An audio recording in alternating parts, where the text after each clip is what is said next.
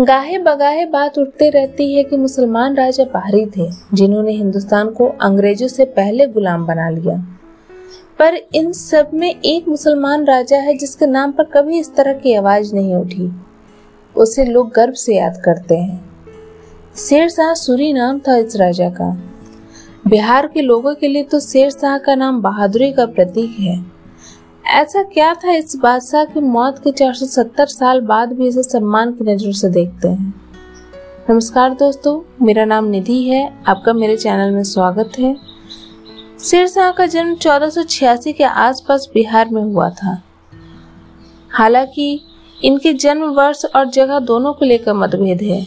कई जगह ये कहा जाता है कि शेरशाह का जन्म हिसार, हरियाणा में हुआ था। साल भी बदल जाता है। शेर शाह का नाम फरीद खान हुआ करता था। इनके पिता का नाम हसन खान था। हसन खान बहलोल लोधी के यहाँ काम करते थे। शेर शाह के दादा इब्राहिम खान सुरी नरनौल के जमींदार हुआ करते थे। नरनौल में इब्राहिम का स्मारक भी बना है। ये लोग पश्तून अफगानी माने जाते थे। सुरी उपनाम इनके अपने समुदाय सुर से लिया गया था। ऐसा भी कहा जाता है कि इनके गाँव सुर से ही ये उपनाम आता है। ये इतिहास की बात है। फरीद जब बड़ा हो रहा था, तभी उसने एक शेर मार डाला था। इस वजह से फरीद का नाम शेर खान पड़ गया। जहाँ शेर मारा था, उस जगह का नाम शेर घाटी पड़ गया। ये बातें भी कहानी हो सकती हैं। शेर खान के आठ भाई थे, सौतेली माए भी थी। शेर खान के घर में बनी नहीं, क्योंकि वो महत्वाकांक्षी था। वह घर छोड़कर जौनपुर के गवर्नर जमाल खान के पास चला गया। वहाँ से फिर वो बिहार के गवर्नर बहार खान लोहानी के यहाँ चला गया। यहाँ पर शेर खान की ताकत और वृद्धि को पहचाना गया। बहार खान से अनवर होने पर शेर खान ने बाबर की सेना में काम करना शुरू कर दिया।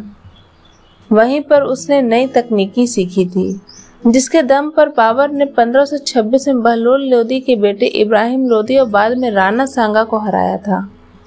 यहाँ से निकलकर फिर से बिहार का गवर्नर बन गया। एक वक्त था, मगध साम्राज्य इतना विशाल था कि सिकंदर भी हमला करने से मुकर गया था। पर बाद में धीरे धीरे दिल्ली में सल्तनत बनने लगी। शेर खान ने जब बिहार की कमान संभाली तो कोई भी बिहार को पावर सेंटर मानने को तैयार ही नहीं था। शेर खान ने अपनी ताकत बढ़ानी शुरू कर दी।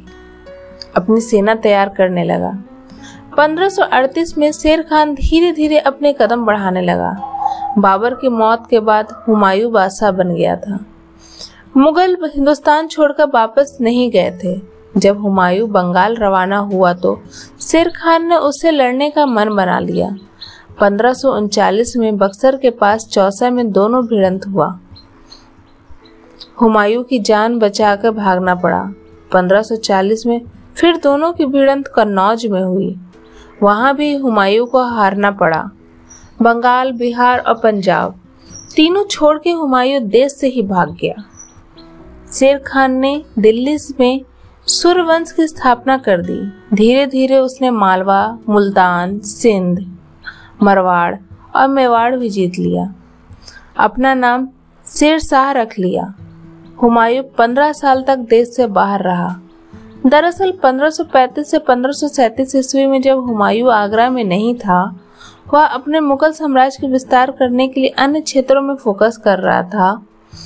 तभी शेर शाह सूरी ने इस मौके का फ़ायदा उठाकर आगरा में अपनी सत्ता मज़बूत कर ली और इसी दौरान उसने बिहार पर भी पूर्ण रूप से अपना कब्जा जमा लिया। वहीं इस दौरान मुगलों के शत्रु अफगान सरदार भी उसके समर्थन में खड़े हो गए।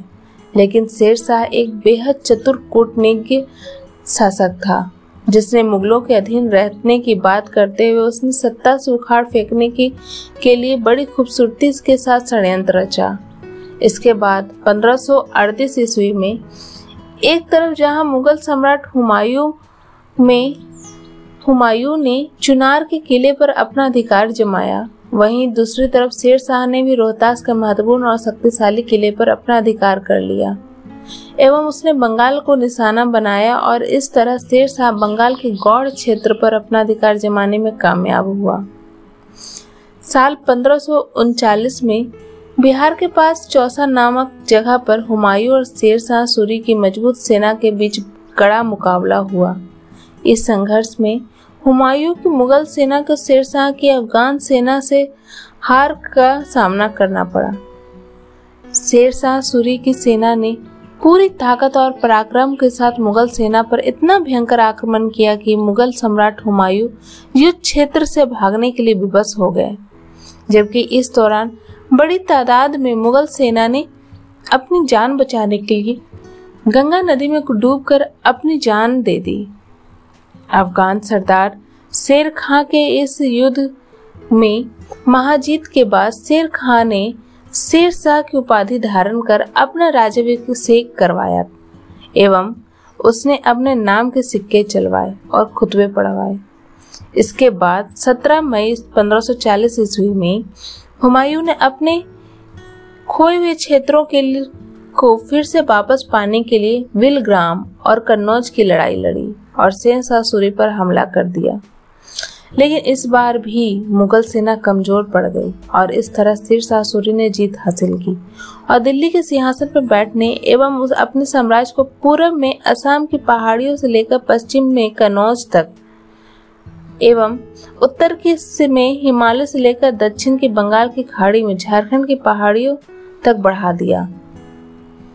वहीं हुमायूं और शेर खां के बीच हुआ यह युद्ध एक निर्णायक युद्ध साबित हुआ।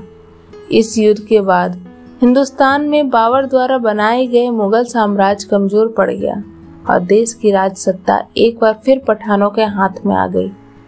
इसके बाद सिरसा सूरी द्वारा उत्तर भारत में सूरी साम्राज्य की स्थापना की गई। वही यह भारत में लोधी साम्राज्य के बाद यह दूसरा पठान साम्राज्य बन गया। तो ये था सिरसा सूरी की कुछ अनकही कहानियाँ। इसी तरह की और भी इतिहास से जुड़ी और भी रोचक कहानियाँ मैं आपके साथ लेके आऊँगी। आप मेरे साथ बने रहें। नमस्कार।